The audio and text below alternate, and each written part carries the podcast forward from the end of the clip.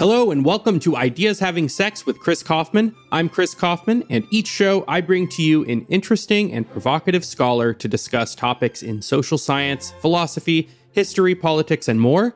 If you enjoy what I do, please take a minute to subscribe to the show and to give us a rating and review wherever you listen.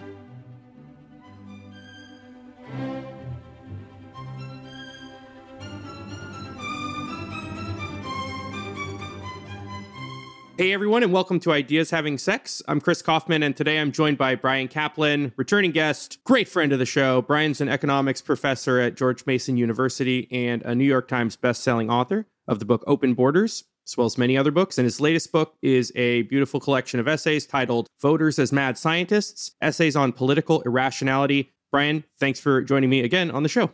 Fantastic to be here, Chris. So, what's political irrationality? Why is it important? And how long have you been thinking about it? Right? What is political irrationality?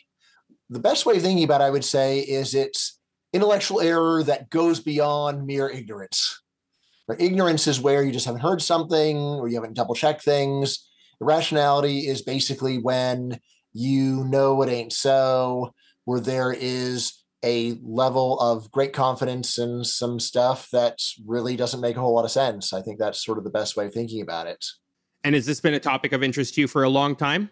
Uh, it is, yeah. My first book is called The Myth of the Rational Voter Why Democracies Choose Bad Policies. Social scientists talk a lot about rationality in general. In political science and in related fields, we talk a lot about voter rationality or irrationality. The most popular model remains ones where voters are rational, where even if they make mistakes, they're not fully informed, still they've got common sense.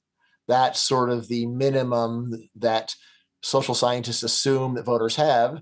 And what I've been arguing from my earliest work is look, that's just not true. We can see that people that have common sense normally, when they get into politics, when they start thinking about politics, they just fall short of common sense and not merely in some partisan sense of, oh, people disagree with me, but just in a very neutral way, just the way that people will claim great confidence about issues they've never really even studied, just because it's part of their silly political religion. Is politics special that it engenders more rationality than other fields? I'd say yes, and in two ways. The one that I've pushed very hard on is simply that in politics, unlike in normal life, if you make a grotesque mistake on purpose repeatedly over and over, the consequences for you are actually really trivial. If you go to the store and you keep buying stuff that you don't like and you get home and like, who bought all this stuff? Why did I spend all my money on this junk? I don't even like this stuff. But you're the one that's wasting your money. On the other end, if you go and vote for a bunch of stuff that would be terrible, guess what happens to you? The same thing that would have happened to you if you had voted for the other stuff because your decision does not actually change the outcome.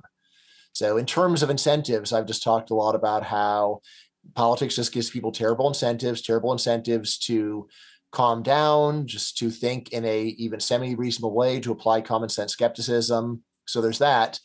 But uh, you know, on top of it, there's an extra reason why people are so irrational about politics, and that is that people care. People care. It has become the religion of modernity. This is not original to me. People have been talking about for over 100 years how politics is the new religion, but it's probably more true now than ever before in history. That, you know, we can just see there's been a big falling off of traditional religiosity. It's been replaced by this political religiosity where your political views or just take the same social role and the same psychological role that going to church used to. So people care more. If there were another field, I'm trying to think, people might have the tendency to be irrational about controversies in physics mm-hmm. or high science or something like that, but mm-hmm. it just people don't care. Yeah, uh, I mean, if you, there's a few people, people do get all worked up over this stuff. It's true, but most people just don't even understand the issue well enough to have an opinion. Kind of the issue that I would say has gotten really religious in recent months is just AI risk, where there's some people, even some very part people, uh, smart people, just saying, you know, this is going to end humanity for sure. How can you not possibly see that, you damn fools? I think this is a pretty crazy position. Of course, for any one issue, they can just say, I'm not the fool, you're the fool. And it's like, all right, well, yeah, you're the one that's predicting something that's never happened before, and I'm the one saying things are going to keep going as they always have. Seems like your position is the more religious, but of course, that's not very convincing to the believer. Your book is not primarily about uh, AI, but it's obviously a super hot topic. Do any particular thinkers or arguments uh, give you more pause than others about AI risk? Just the ones that give me the most pause are the ones that say the least. so one saying, you know, there's like maybe a one in 10,000 chance of something really bad happening. It's like, all right, you know, like that's reasonable. Printing press probably caused the wars of religion. So yeah, I guess I can see that. But the more outlandish the claims are about total human annihilation, the sooner the timetable. You know, I'd say the most reasonable view about AI risk is the highest risk by far is that humans will deploy it on other humans on purpose not this sci-fi stuff of the AI will become self-aware and kill us, but rather that a human being with bad motives will say, "Hey, AI, go kill those humans," and the AI will do what technology does, which is do what it's told.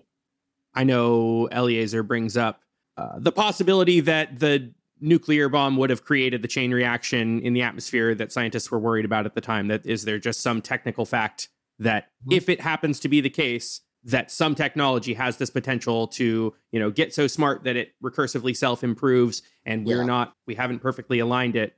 Right. Well, I, I have no idea how to think about this issue yeah. but it's I, I, do feel like in my gut i'm a natural optimist but i have noticed if i'm being honest like i feel pessimistic lately just maybe it's just too all over my twitter feed. I got to talk uh, with eliezer for an hour at lunch and i'll say i don't think he even tried to really go and, and answer any of these objections. I was pushing him I mean, presumably he has a different memory of the conversation than I do because he wouldn't think that he did as poorly as I thought that he did. If you're watching Eliezer, I still like you a lot.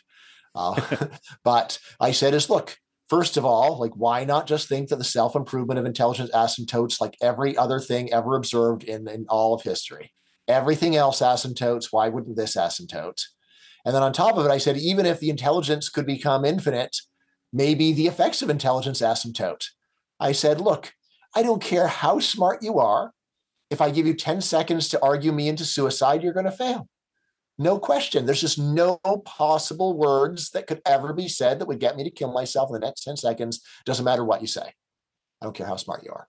And I think that's pretty obvious too.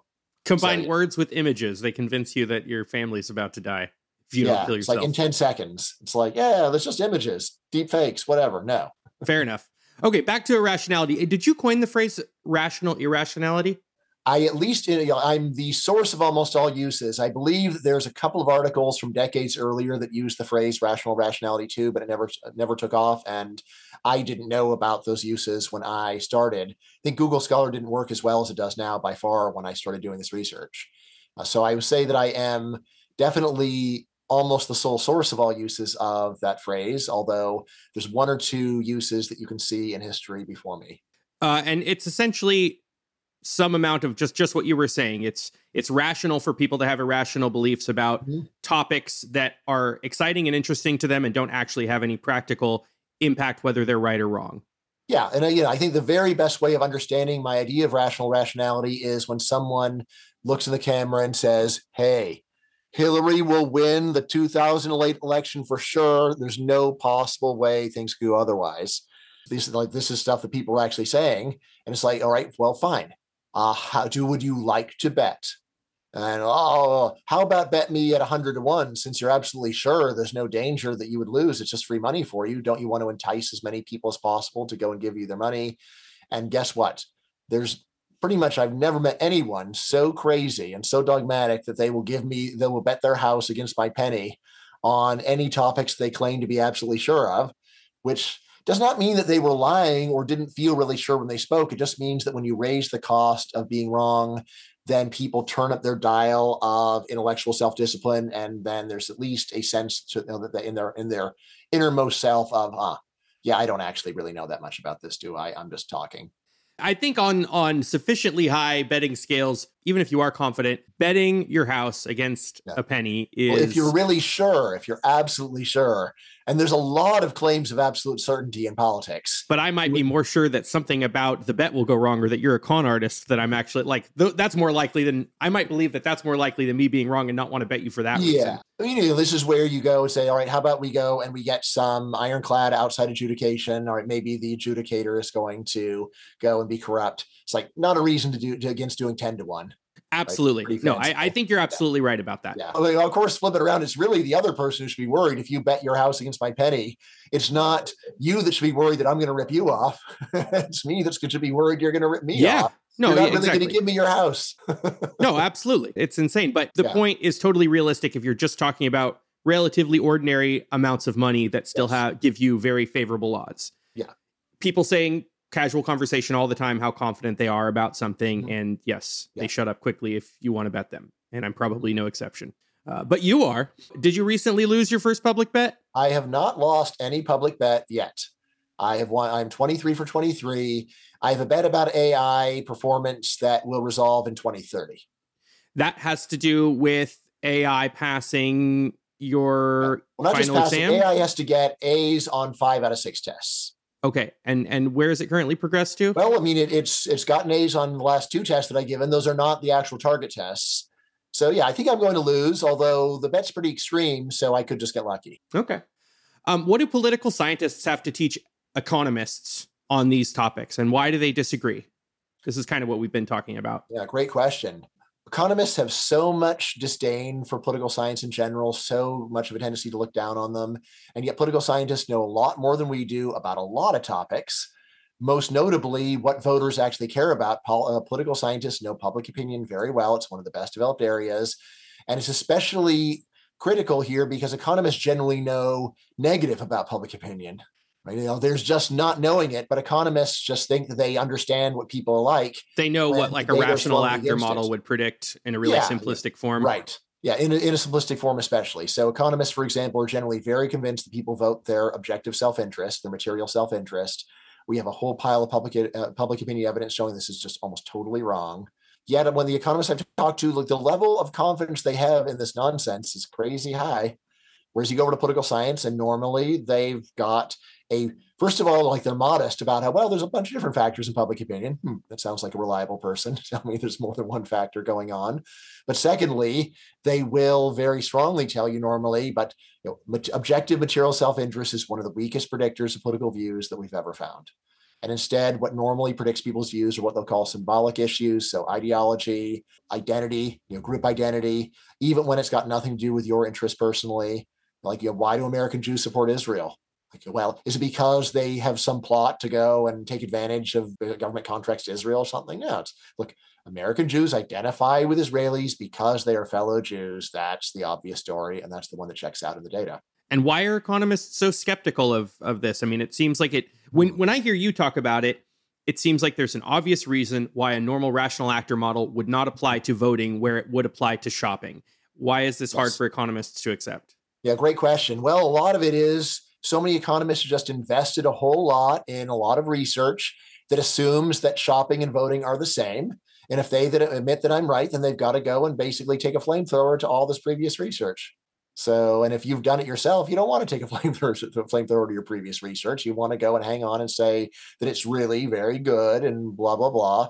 I often go and try to reach out to young people and say, look, I understand why the older people don't want their research torched, but it would be fantastic for you guys to torch all the previous research because then it means that none of it's that barely anything's been done. And then you've got a whole generation to go and do low hanging fruit research where you just go and fix the wrong stuff that other people did in the past. So Are younger economists just as resistant to this as, I would as say the they're older not, they're generation? definitely not as resistant. No. There is sort of a feeling of, yeah, but if I do this, then I'm going to be going against what all of the more senior people say. They're not going to like it. Their mentors never- and everyone who you know, them. That's more strategic. So I think the sincere resistance, I think, comes from researchers who have already made their name, assuming that people are voting their pocketbooks, and then the fact that they totally don't. Obviously, they don't like that, and they're not, and they're not going to concede anything. Whereas young people, it's more of, well, okay, that makes a lot of sense, but I mean, I can't really make a career going against what almost all the referees think. So. I mean, I think that the, I mean, you, know, you can go and public, publish in political science, and people are more reasonable over there in terms of public opinion. So, in fact, you know, pretty darn good, I would say. Same question about psychologists and psychology. What do, as it relates to political irrationality, what do psychologists have to teach economists? Hmm. They've done a lot less, actually. So, I would say that there are a few psychologists who specifically do political irrationality, and they are doing great stuff, and it's important, and I like their stuff. And when I meet them, they usually like my stuff. Uh, there is sort of an issue where psychologists are generally so uniformly left wing that they that it's hard for them to go and say, hey, maybe some of this very strong left wing stuff is dogmatic and wrong. Uh, that makes it a bit hard for them to accept some of the evidence that I'm talking about. You know, so like for example, when I say, look, you know there's this widespread denial of supply and demand but this fits the, the model fits the facts and there's going to be some very left-wing psychologists going no it's very reasonable the rejection of supply and demand because it's just a neoliberal blah blah blah you know that kind of thing it's like all right so we're just going to go and deny the totally obvious stuff you know like again you can try you know like i I'm definitely someone to try to keep, continue the conversation. Like if they say, like, you know, it is just ideology, the minimum wage causes unemployment. Like, well, when you fill out a job application and you get to the salary requirements line, do you put a million dollars an hour? What do you think would happen if you did? It's like, well, that would reduce your chance of getting a job. But all right, well, isn't it the same basic kind of reasoning? Pretty obviously. But you know, like out of psychologists who explicitly do political rationality, I think they're quite good. Mean, uh, Phil, Tetlock, Phil Tetlock, who I consider to be the best political psychologist of all time, I'm a big fan of his work, and he's been quite kind to me as well. I think he actually wrote the blurb for Voters and Mad Scientists. So he sure did. I'm looking yeah, right at it. Yeah. Phil, yay! Tell me if you think I'm wrong, but I think this collection might contain one of your most famous essays, or at least one of the essays that transcended your normal audience the most, and that's the one about the psychological Turing test. Do you, do you think there's a competitor the ideological, to that? Ideological. Turing. I'm sorry. Yes. Yes. Yes. I believe that. Yes, it is in the book. So, what's uh, the ideological Turing test? Right. Well, so there's the original Turing test proposed by early CS researcher Alan Turing, the just any early AI researcher, saying that we'll just define a Turing test. Actually, I don't think he was so arrogant as to put his own name on it. Other people put his name on it after the fact. Uh, I'm not sure actually. He might have encouraged it behind the scenes. yes, but the Turing test just said if we can have a human being in one room and an AI in the other room, and you pass inputs under the door and pass outputs outside under the door, and we cannot tell the difference between the human respondent and the computer respondent, then we say that that AI has passed the Turing test. Now, a lot of talk about the Turing test. Philosophers have talked about it. My philosophy professor, John Searle, talked about it with his Chinese room argument. But anyway, I just took this idea and said, all right, well, like whatever its flaws, it's still an interesting idea. It still shows something. And then I went and heard this piece, read this piece by Paul Krugman, where he was saying, look, the difference between a left wing economist and a right wing economist is that a left wing economist can accurately describe what a right wing economist would think, whereas a right wing economist cannot do the same. All right. Now I heard this, and my immediate reaction was that's ridiculous. I went to a typical top uh, top five econ department where almost everyone is left wing, and their ability to describe my views is basically zero, and my ability to describe their views is great because I had to pass their tests. Are you All calling right. yourself a right wing economist for the purpose of this? Yeah, yeah. Example. Sure. I'm, I'm, happy to. You know, definitely Paul Krugman would no doubt call me right wing economist. Okay. That all right. So anyway, um, but then I realized, all right, all right, so this is still this puts us in a Paul said, Bry said situation, and this would be convincing to pretty much no one who didn't already take a side. But I said, huh, how about we go and we take a, a page out of the book of Alan Turing and we say, let's actually take Paul literally. Let's go and do a blind test. Let's go and have Paul and a bunch of other economists of different views have, have them go into a room and go and write some statements and then have say me try to judge which one is which ones actually agree with me and which ones actually agree with Paul, and I can go and do the same. And I claimed that uh, like if we went and did this kind of a actual test, that I would crush Paul. Who I and I by the way, I consider Paul to be considerably more intelligent than I am. I'm an arrogant person, but I'm not so arrogant as to deny Paul superior intellect. But I think that Paul would actually be quite bad at, emu- at emulating uh, a right wing economist and that, on the other hand, I think I would have no trouble telling the difference between him and an actual right wing economist. Whereas I think I would actually have very little trouble emulating a Paul Krugman type economist because I went and studied with them for four years. I took all their tests were written by people like that. It would just be easy for me. Mm. Right now, anyway, this exact uh, version of the ideological Turing test has not been done so far. If someone wants to go and cough up the money and gets Paul and me involved, I think it would be great fun. But there have been a number of other people who have actually taken my idea and have, in fact, done actual ideological Turing tests. There was one woman who went and did tests like this for defending religious views, both your own and those that are not your own, and then seeing if we could tell the difference. There's been an, uh, so I think that I've done a, a couple of posts where I just go over other applications of the ideological Turing test. It is inspired by John Stuart Mills, who knows only his own side of the case, knows but little of that. But the key thing is it's very easy to pat yourself on the back and saying, oh, I'm so great because I can explain the views of people I don't agree with so well. But well, yeah, lots of people think that. The point of a test is to not just take people's word at it and said, let's have an objective criterion where we can decide whether you are in fact good at explaining views you disagree with or not. Along these lines, I know you you said this hasn't been done obviously with you and Paul, but have you participated in any related, even Yes, I like have, smaller scale ones? Yeah, so a friend of mine has a gap year program and a summer school for extremely good, you know, either you know, current high school students or recent high school graduates. And I have actually done a number of games with them, some which were actual ideological Turing tests where they were randomly told to either defend their true view or an opponent's view, and others where it was at least more obvious what their views were because I taught them for a while. Uh, one group I just didn't know anything about the students. So, I mean, other than just sort of doing demographic profiling, who do I think, based upon their demographics, would likely sincerely have a view or not? I didn't have anything to go on. A true ideological Turing test is totally blind. You don't know who the author is. You don't get to see them. All you get is a piece of paper, right, or a screen with with, with their position. Uh, but yeah, I have done these. Actually, uh, I was able. I was uh, teaching summer school at Oxford, and they got to use the regular Oxford debating hall for the students to randomly either defend their sincere view or an alternate view. What's fun about that one was that people are first sorted into groups of people who care about an issue, but then part of the process was they were told to go and converse with each other and basically do the iterative process of, all right, so what I would think you would say about this is this. Is that correct? And the other person says, no, that's not how I'd explain my view. And then after you hear it says, okay, so the corrected version would be this, like, so not quite right and then both sides did this for both sides. You know that's sort of a higher level where you're actually really genuinely trying to improve your understanding of their, their view by looking at a person who holds the view right in the eye and conversing with them and, and then saying here's what i think you think. Is that correct? No. Here's what i really think. Okay now here's what i think you think. How's that? And you just keep doing it until the other person will say i'm satisfied. That is something that I've done, and I, I it's actually freeing sometimes when you're arguing with people and you don't think the argument's going to go anywhere to realize that maybe a more realistic Mhm. and achievable goal of argument sometimes is just to set yourself the goal of clearly understanding what yes they believe. Yeah, I mean, what I always tell students is when you meet a famous advocate of a view you don't agree with, don't argue with them. Just ask them questions. See what they say.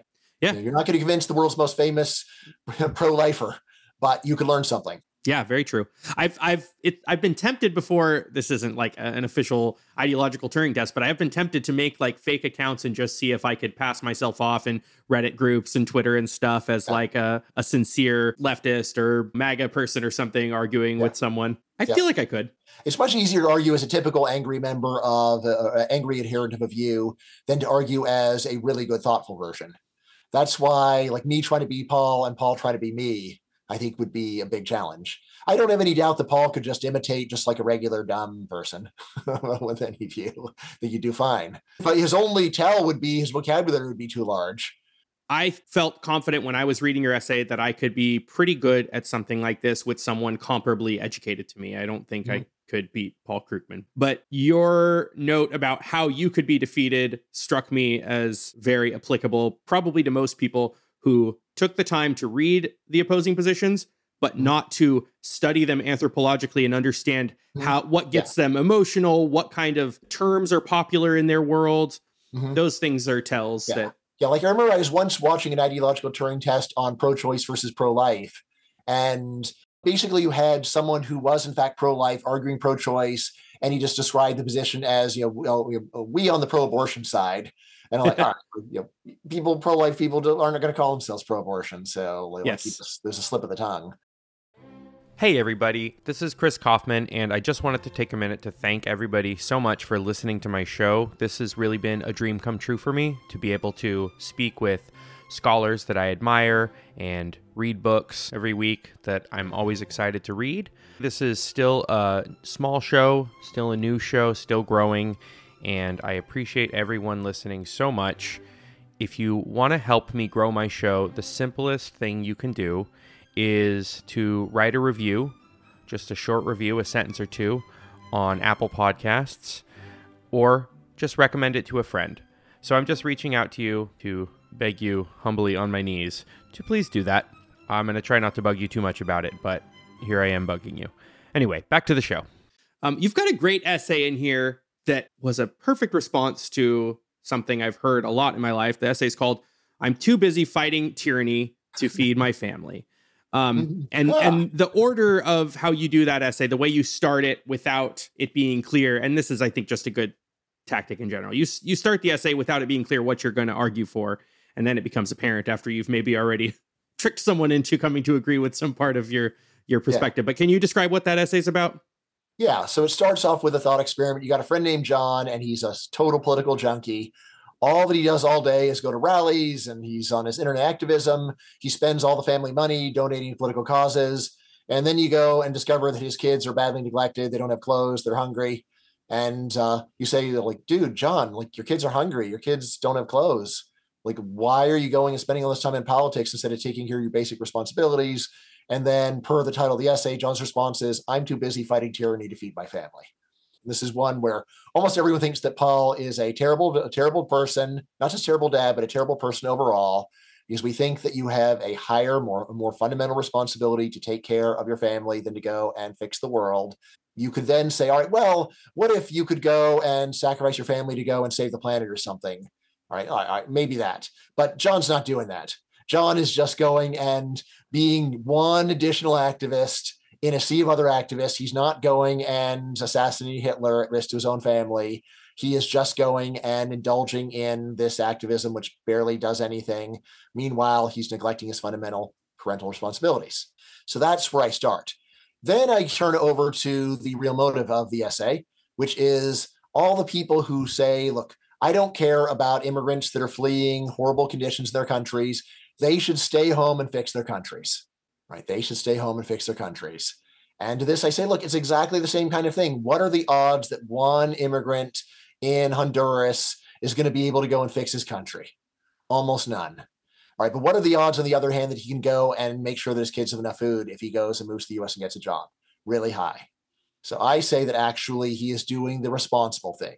He was focusing, focusing on his primary responsibility, which is to take care of his family, not this remote additional possible duty to go and fix his country, which his ability to do so is very low. And then after I make that point, I say, look, and on top of all of this, the mere fact that you recognize your country is screwed up does not magically give you the ability to know what's wrong with it. So I say, look, most activists just make things worse anyway, obviously, right? If you just look at the typical revolution, why do revolutions happen? Because of activists. What fraction of revolutions make things better? Pretty much zero, right? Maybe you want to go up to 10% if you're some kind of big fan of the American Revolution or whatever. But ordinarily, revolutions make things worse because activists are very eager to go and cause a giant bloodbath to get their way. But they are not very eager to say, huh, what reason do I have to think that I would, my, me and my buddies would actually be any better than the people that we're replacing, especially after you subtract out the giant cost of the intermediate bloodbath. So, yeah, I say that it is a terrible idea to encourage would be immigrants to engage in activists again. If it worked, they would probably just mess things up anyway because just the fact that you know your country is messed up doesn't magically give you the ability to know what's wrong with it. Most people are never going to be able to figure that stuff out. So, better for them to just go and move to a place where they can fulfill their deep responsibility to take care of their kids. I'm too busy fighting tyranny to feed my family. These are words that you should not say uh, that you should only say ironically or sarcastically. It's like, but oh, these I'm are things fighting tyranny, feed my family. That is something that is advocated. I don't know if it's really sincere, if it's just kind of one of a litany of complaints that people want to bring out if they're very skeptical of immigration. Yeah, is okay. Sure, it's better for them, but they should really focus on fixing up their home. You should clean up your own room before you tell other people what to do, which is kind of a gross disanalogy. It's you're not yeah. actually telling especially because most immigrants are apolitical and just want to get a job and keep the, keep their head down. And saying get your own affairs in order sounds plausible when you're actually thinking about your own affairs. But this isn't your own affairs. yeah. This is fixing a yeah. country, which nobody really can do. Certainly not ordinary. I, like I often ask audiences, you know, in order to do this, you would have to change the mind of a country. Has anyone in the uh, this audience ever changed the mind of a country?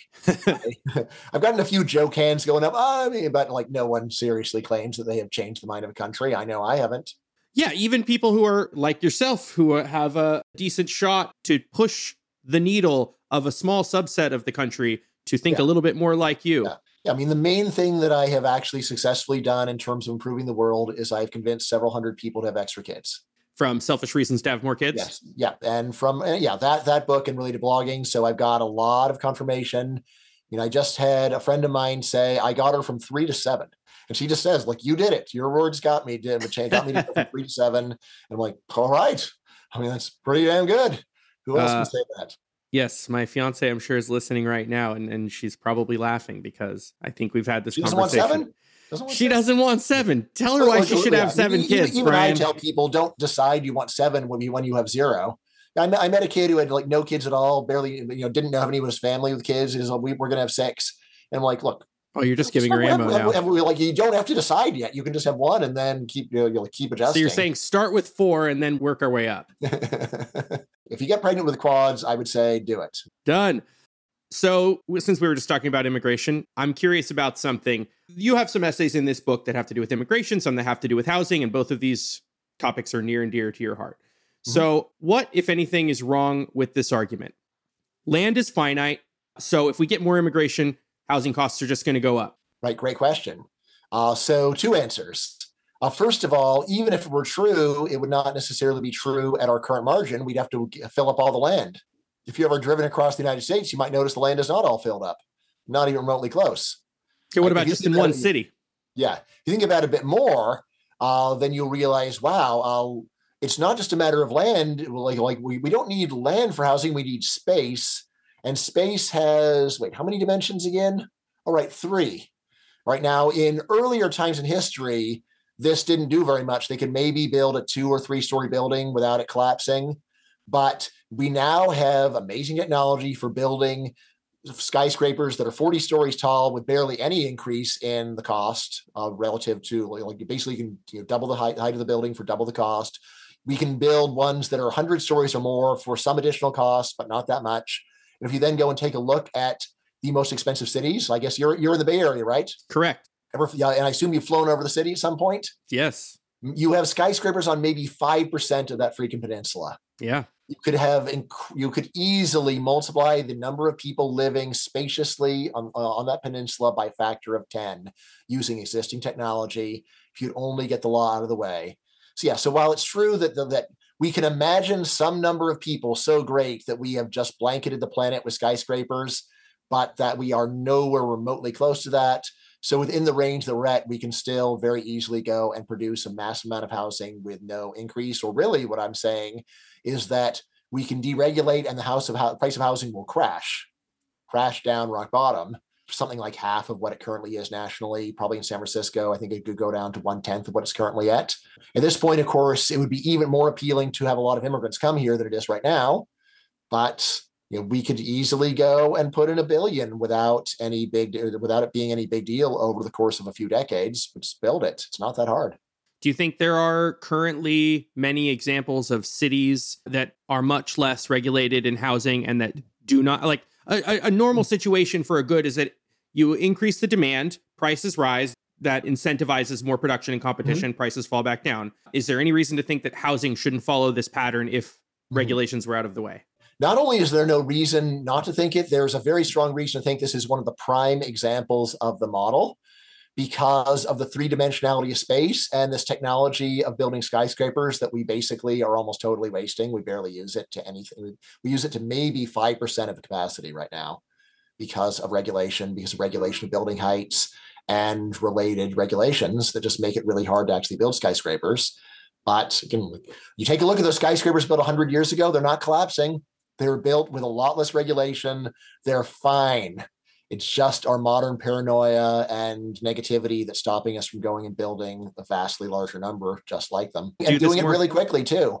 I mean, like another really big regulation besides just height restrictions, we just have a lot of regulations in the book that just make people wait for no reason.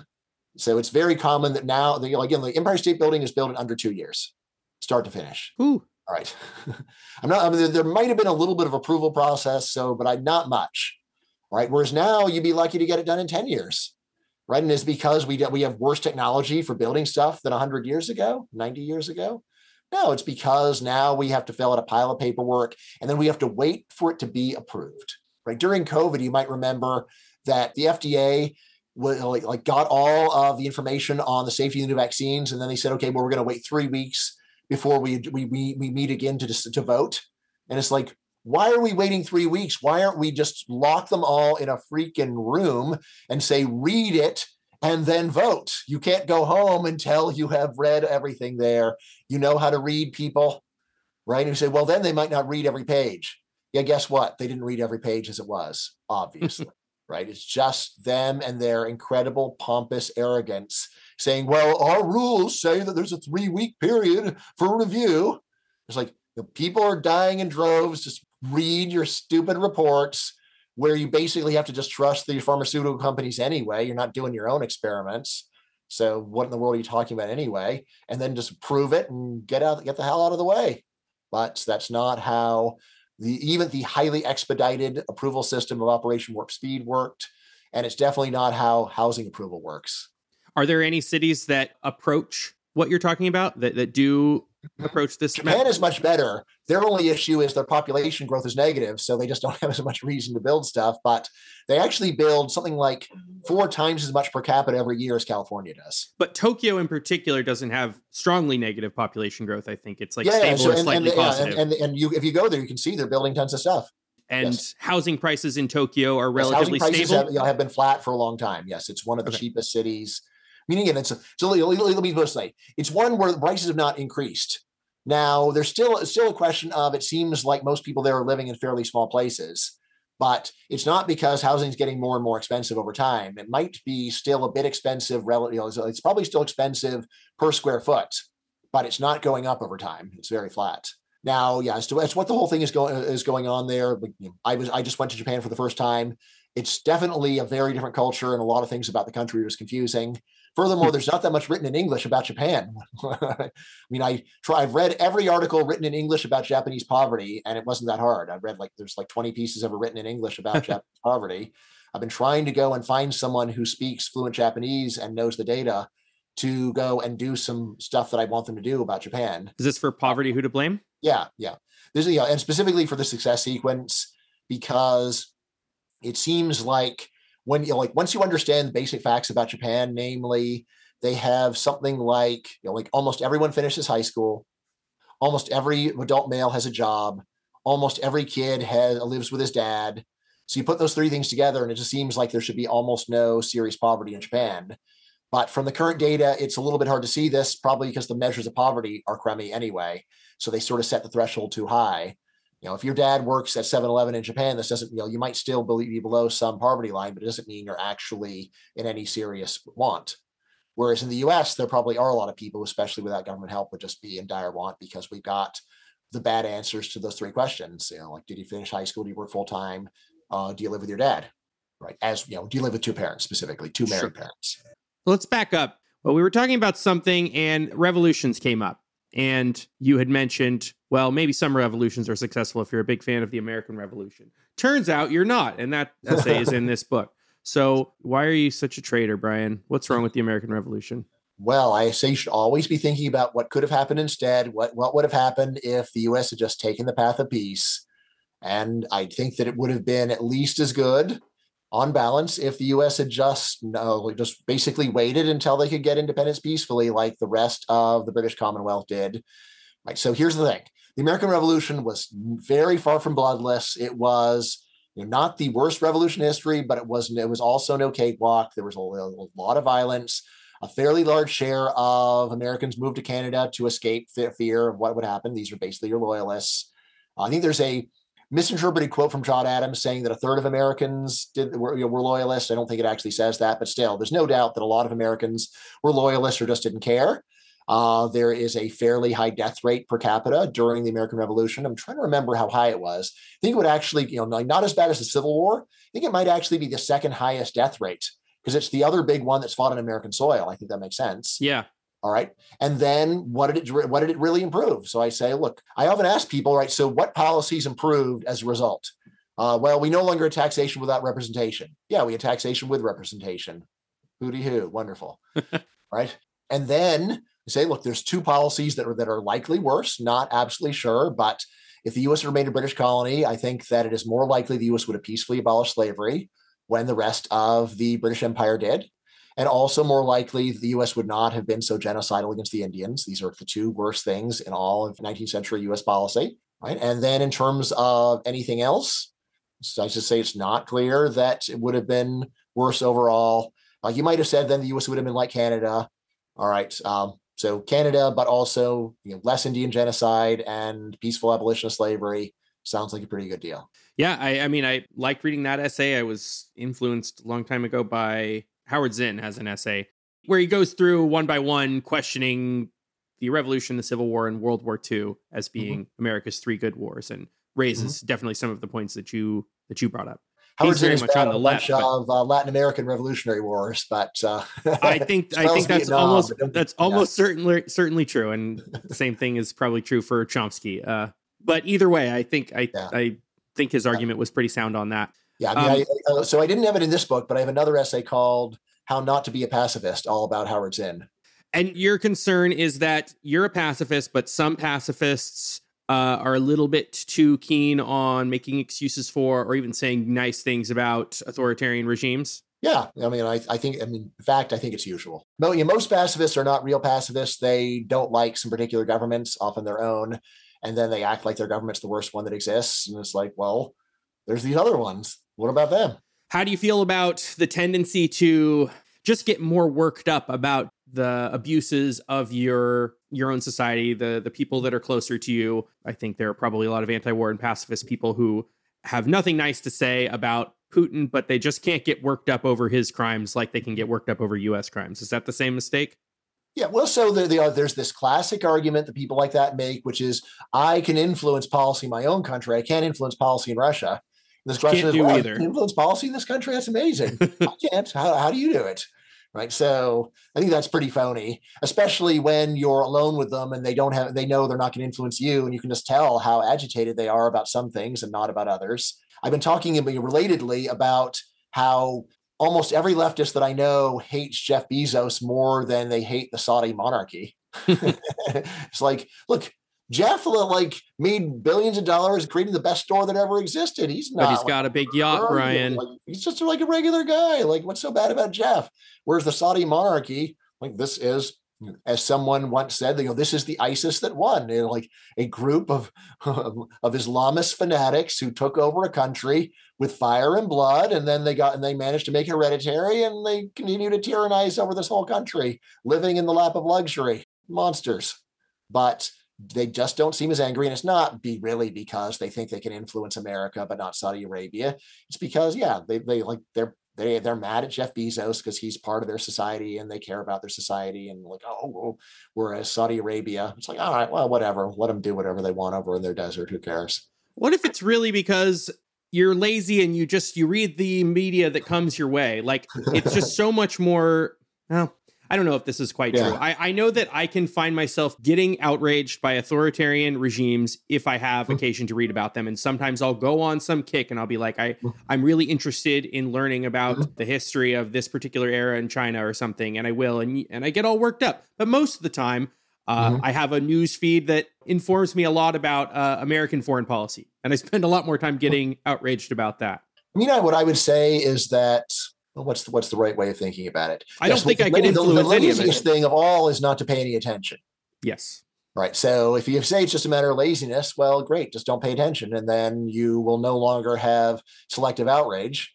You just won't have outrage, which honestly is probably better for you anyway, uh, and um, maybe better for the world too if you are just letting demagogues manipulate you, which is what most people are doing. I mean, if you really just felt like, well, I just can't help it, mean, you know, I've done. I've actually told Twitter that I live in Guatemala because I don't want to get U.S. news. I, I have been in Guatemala. I'm more curious. I mean, I, I feel like I learn more about the world by hearing about what's going on in Guatemala than with the U.S., where I've like. I think I feel like I've pretty much got my pulse on America at this point. I know what Americans like. Uh, so Guatemala is, you know, I learn more. I mean, I will say, even when I get more Guatemala stuff, I don't get worked up over it the same way that uh, most people would. But I mean, honestly, like I'm I'm always trying to not get worked up over things. I try I make a conscious effort to not allow that. Uh, you may have heard of the maxims of Marcus Aurelius to uh, how to maintain equanimity in in a world of wickedness. Tell me. Basically, wake up every day and just say there are going to be horrible things that will happen. If I can do something about them, great. If there's nothing that I can do about them, there's no point in me being upset about them. You know, does it work perfectly? Of course not. I'm a human being, but Is it, is it better than nothing? Yeah, it's a lot better than nothing. I mean, definitely when people are really into the news and want to keep telling me, I said, "Look, can you please? I, I, I there's a reason I don't watch it. I don't want to. I don't want to know." Mean, they often are puzzled or angry about that. But it's like, well, just, I'm just just as a favor to me. You don't have to agree with it, but I just don't want to hear about the news. I do understand that. In fact, I, I read an essay by you. I think it was by you. It might have been Jason mm-hmm. Brennan actually years ago that that really did influence how much news I read. Mm-hmm. And maybe you can tell me if this sounds mm-hmm. But the advice was basically to, if you're interested in these kinds of things, watch less news and read more history, history. Yeah, social, and social yeah. science. Yeah, that was me.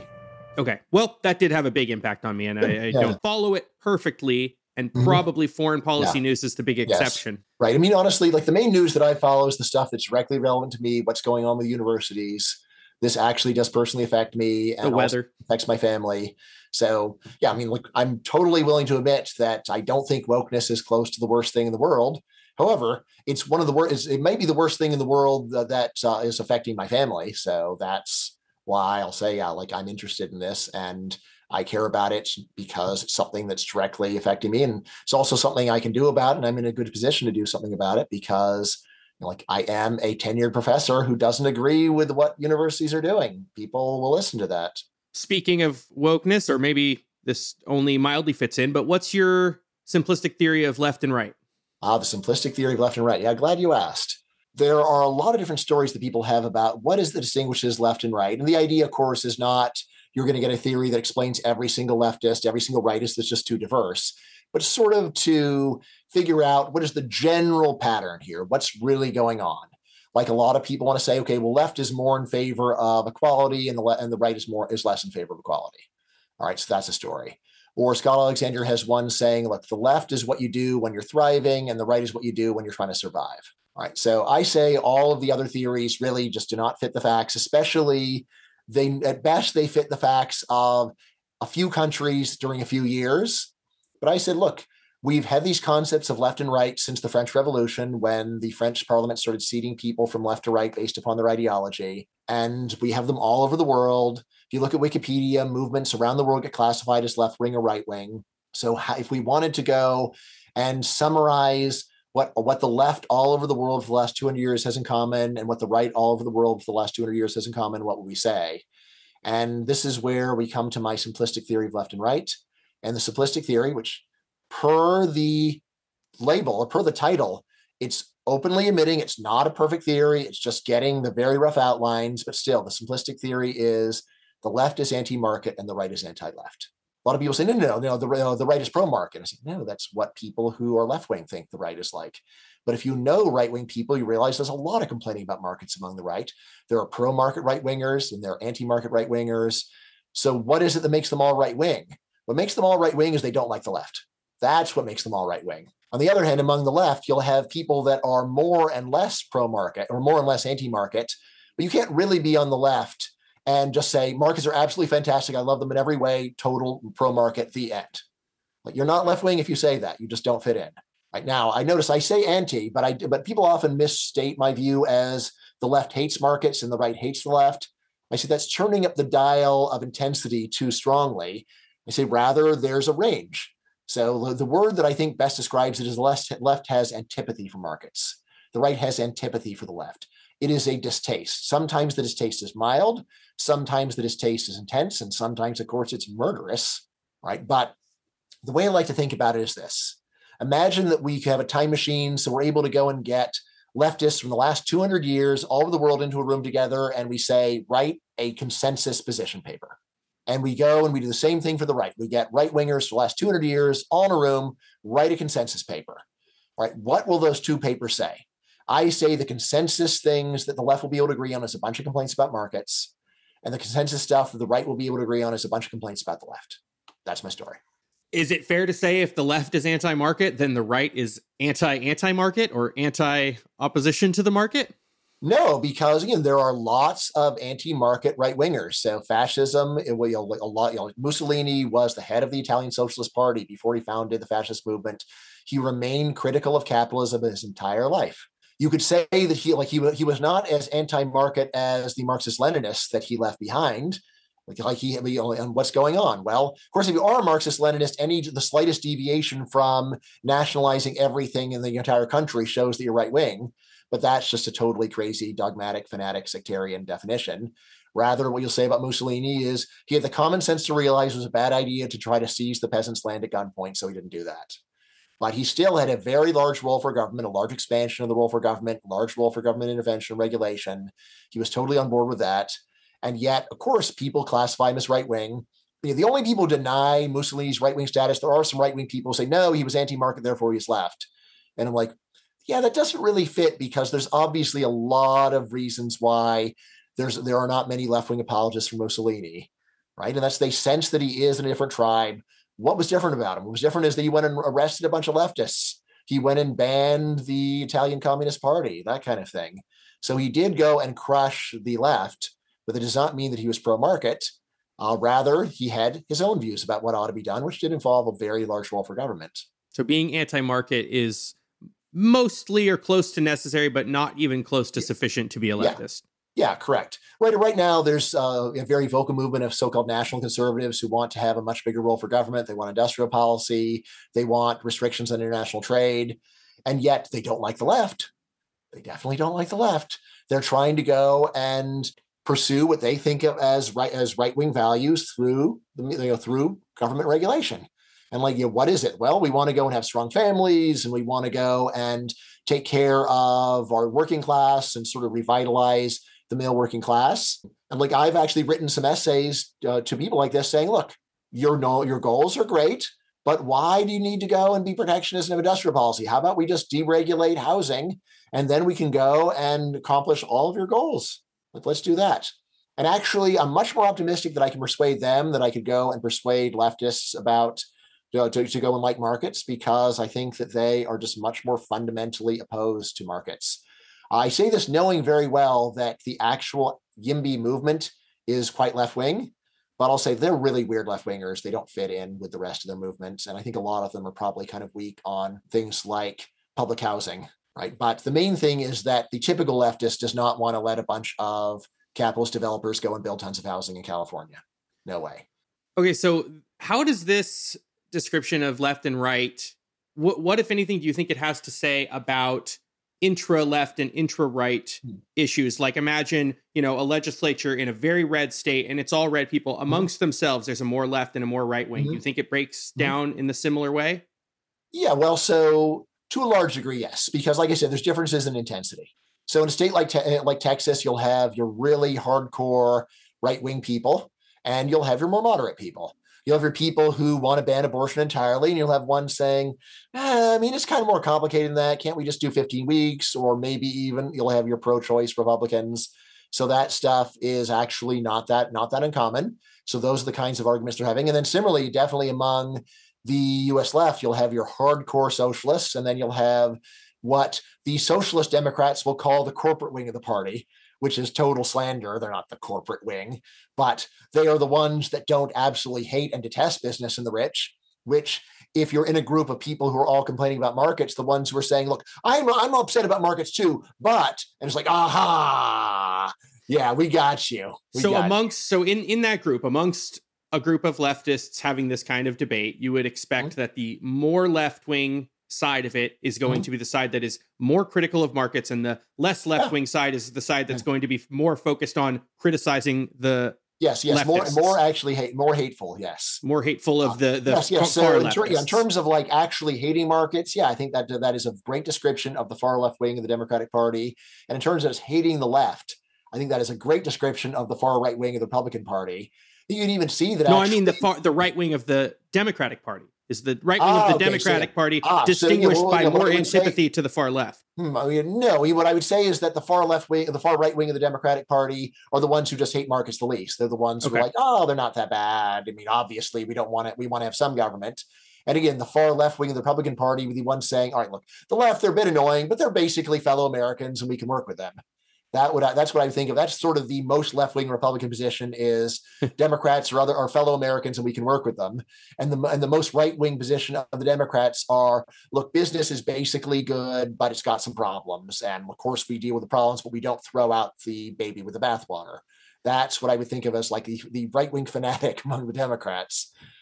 right? And it's like that's the fanatic. It's like yeah, of course, that's the one where everyone's glaring at them all the time, going like, "Why are you even here at our meeting?" These are the RINOs. Yeah, the RINOs and the dinos. Yeah. so okay, I don't know if this actually is inconsistent with your theory. I think intuitively, I my views of left and right as broad categories are something like they're not helpfully thought of as real movements, but of coalitions that are mostly mostly distinguished by the inertia that has been caused by various historical accidents and compromises and negotiations that have happened between various political groups. You know, the fact that free traders ended up on one side of this or the other is mostly an accident and a result of inertia at this point, and that's probably true of a lot of particular issues or sub movements, but the whole grouping of the left and the right is just mostly this series of coalition accidents. Is that consistent with your theory, or do you, what do you think hmm. about that?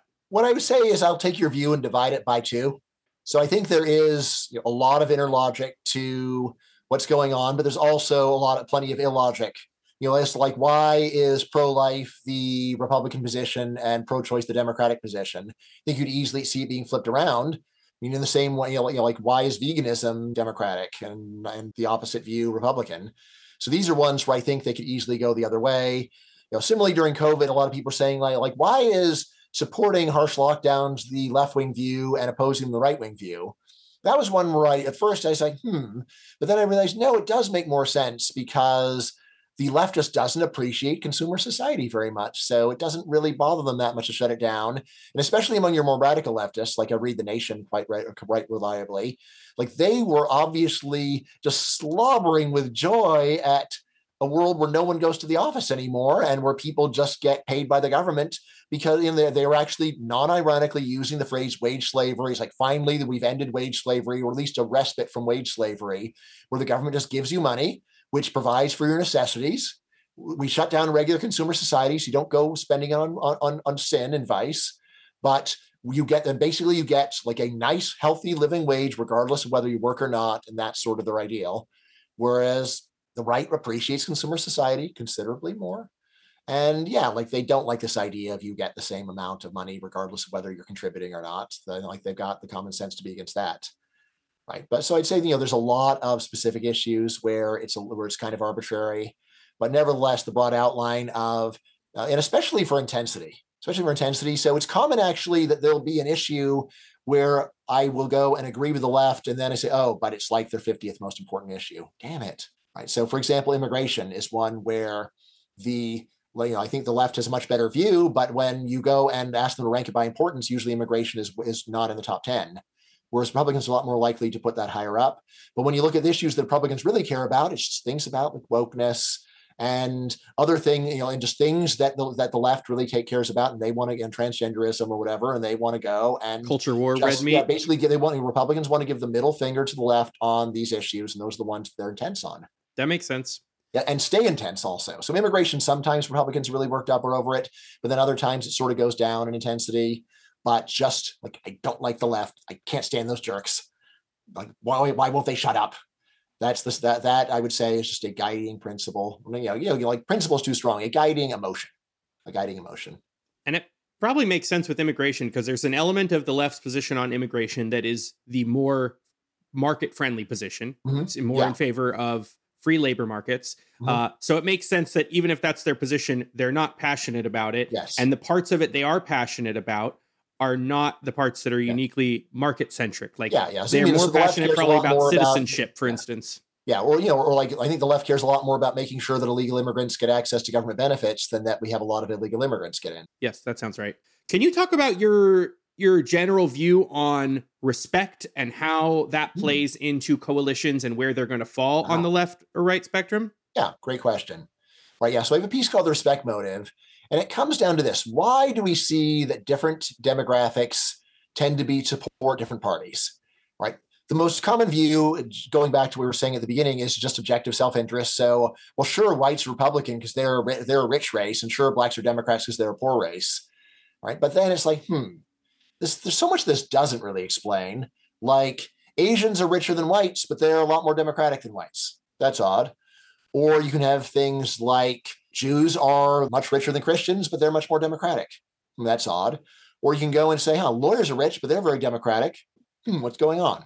Right. So what I say is the single best predictor of which party a uh, any demographic group will support is whichever they will support whichever party respects them more whichever party respects them more which is just a symbolic thing of do they uh, do you get a sense that they think that you are great and better than other people? Right now if your reaction to this is well i, th- I respect them plenty if you have to say that you don't really respect them. Real respect is where you go and you are just ready at a, at a moment's notice to go and start buttering them up and saying how wonderful they are right? So for example just going down the list like uh, teachers right? which party respects teachers more now, no doubt Republicans say, well, we respect teachers. Which party respects them more? Obviously. Obviously. Yeah, Democrats respect them more. What about veterans? Republic. Republicans obviously Business respect people. veterans more. Right. And then so on. So we're like right now, the very richest ethnicity American are Indian Americans. They've got a Democrat to Republican ratio about four to one. And so, yeah, well, why? Well, who's going to feel more comfortable at an Indian wedding? Democrats or Republicans? So, yeah, of course, Democrats feel more comfortable at the Indian wedding you know, we're, like Republicans more likely to be like, oh, it's a, it's a fine wedding there. Why do they have to have their dot, these dots on their heads? That, that kind of thing. And you know this from my dad. I can just see, you know, he doesn't even have to talk. I can just look at him and see, you know, he's in a Middle Eastern restaurant and he just doesn't like seeing pictures of Iran on the wall, right? you know, very Republican, you know, like he's just one guy. But this is my general story. And then I've got a companion piece on why are Asians so democratic? Now, this also helps us understand transitions over time. For over 100 years, the Democrats were, or the Catholics were overwhelmingly Democratic. This has greatly changed. Right now, you can go and say, well, it's Roe versus Wade that kind of got the ball rolling. But if, a lot of it was Republicans were willing to go and say, hey, there's a whole lot of Democrats here. Uh, you know, and they're Catholics. Why don't I go and talk to them and you know, meet them at church and try to turn them, win them over and make turn them into Republicans? The way that it works is Step one is you have to make the first move and you've got to start showing respect to a group that previously has not felt respected by you. And it's frustrating because it takes several years of buttering up a group before they start to believe that you're sincere and earnest in it. But eventually it works. And we do see very large demographic demographic shifts where a group that was once very reliably voting for one part or the other switches over. Of course, you know, blacks were totally Republican for 60 years and then flipped over to being Democrats these kinds of things do happen. It's hard, but it but I think that this respect is key. How do these two theories interact? Yeah. Are they in conflict at all? It seems like this is a causal Yeah. theory about why people end up in the left or the right. And then this the other theory is like what the defining features they tend to come to have once they're in the left or the right. Yeah. I mean, I guess I would say that my simplistic theory is more for people that care about ideas at all. Okay. And most people actually are just not very intellectual. They just find this stuff super boring. I think that has a lot to do with it. So there's a lot of people who will just sort of get involved based upon which group they feel more comfortable in, and then they start repeating the slogans and policy stuff. Though you know, like one standard thing in public opinion is a lot of people say that they they support a party and they don't even understand what the party's positions are. Yeah, that, Yeah. that always blows my mind. Uh, reading that, you know, a lot of people don't know which party is even considered more on the left or the right, or what's Yeah, the. yeah. I mean, that's that's one of the higher levels of obliviousness, but just not knowing which party favors more government spending or higher taxes. You know, that's one we're like, wow, you really don't know that. You just have to really understand how incredibly boring this fascinating podcast would be for most people. It's tragic. It's tragic. Yeah, I mean, like, like it's incomprehensible, Chris. This is fantastic. the but- only re- I, yeah. I understand it all too well and because probably the central reason Yeah. that i started doing it was so that i could forge an outlet for myself because most of my irl friends are not interested um yeah, so and, is, and I'm guessing you're not up to a billion followers yet in real life. yeah, yeah halfway there You're not, you're not beating Elon Musk yet, nope not not yet i'm waiting right? And then you, look at like his Twitter followers, like, how come everyone's listening to Elon? It's like, look, like he's just such a cool guy. Some of it is just antagonizing the left, and some of it is just shooting from the hip. A lot of it is he- he's just like such a winner. Walks around like he owns the world. Who doesn't want to listen to that guy? even people who don't like him i mean Yeah. it's magnetic you've got a great essay in here that i think falls in a tradition of libertarian arguments about what a socialist can do in a capitalist society to find Mhm. socialism and i think you know a strong arg- i don't i'm sure people made it before nozick but a strong Mhm. argument for capitalism is that within capitalism socialism or some variants of socialism are not just allowed but they're welcome and and you know most libertarians will be like, "Yeah, you want to try out a commune? Go ahead, start a kibbutz. You ought to be free to do that, and, and more power to you. And if it works out great, maybe I'll visit. Maybe I'll even join." But the reverse is very much not the case. That uh, capitalist firms are not allowed under communism. Can you say a little bit about what a socialist should do mm-hmm. under capitalism if they want to achieve this goal and, and what you think about that just on a personal mm-hmm. level? Right.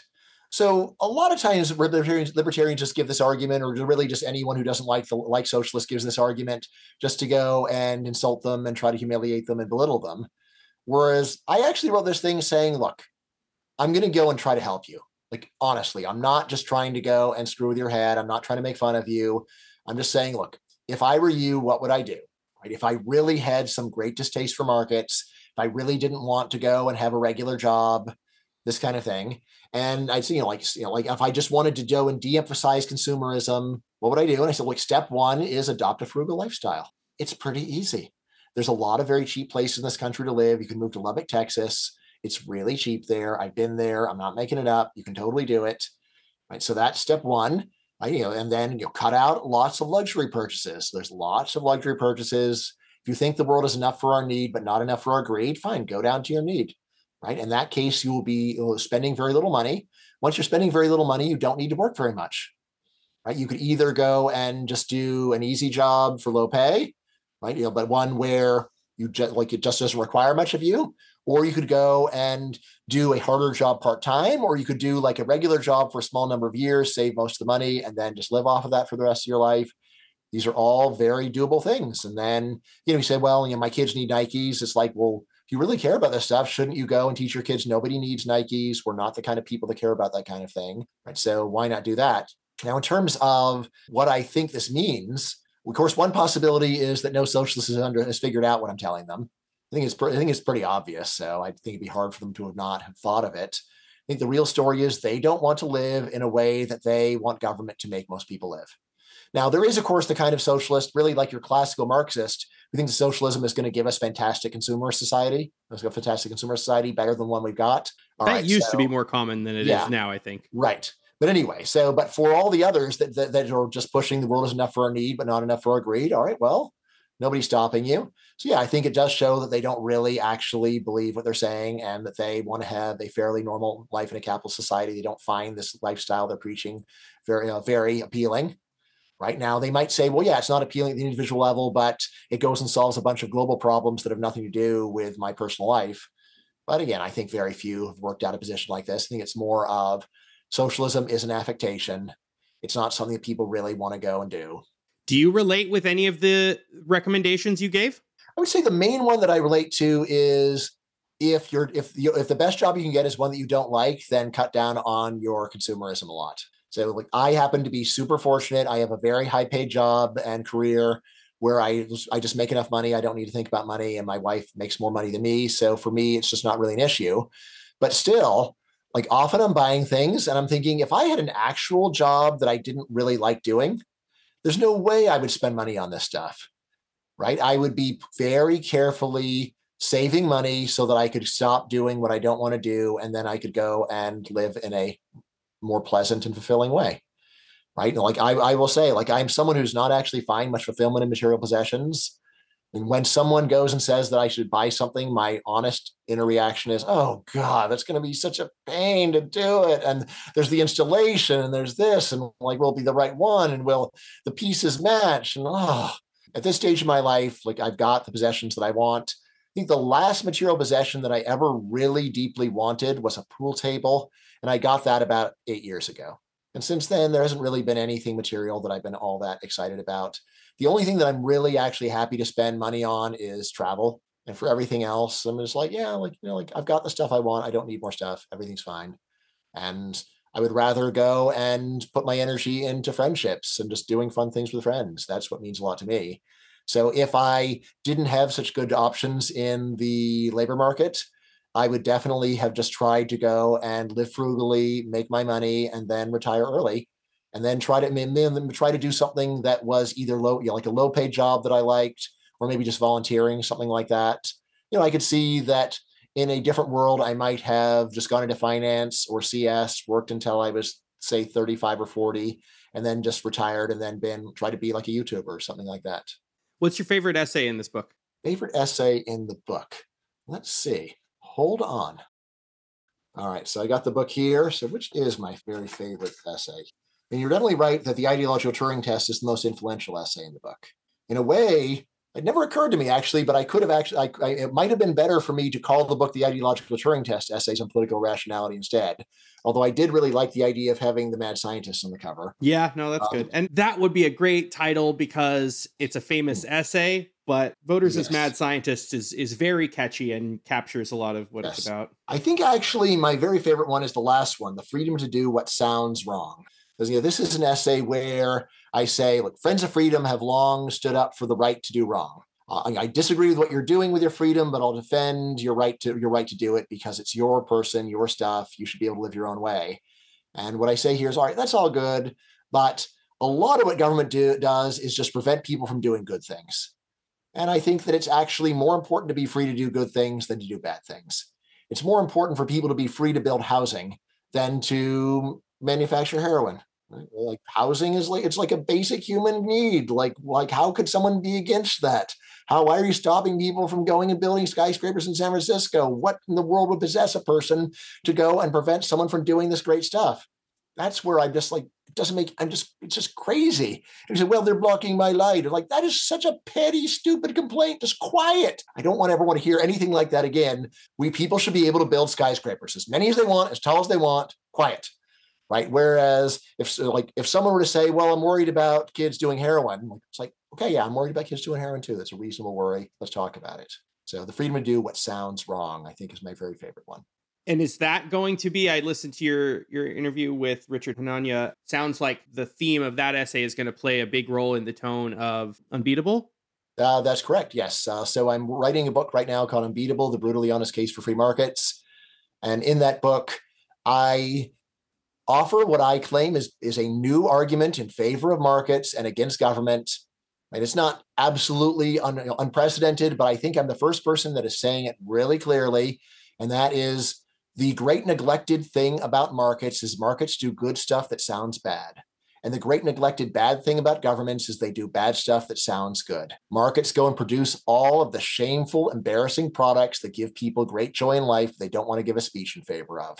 People don't want to have to get, get in front of the society and give a speech saying alcohol is great for the following 17 reasons.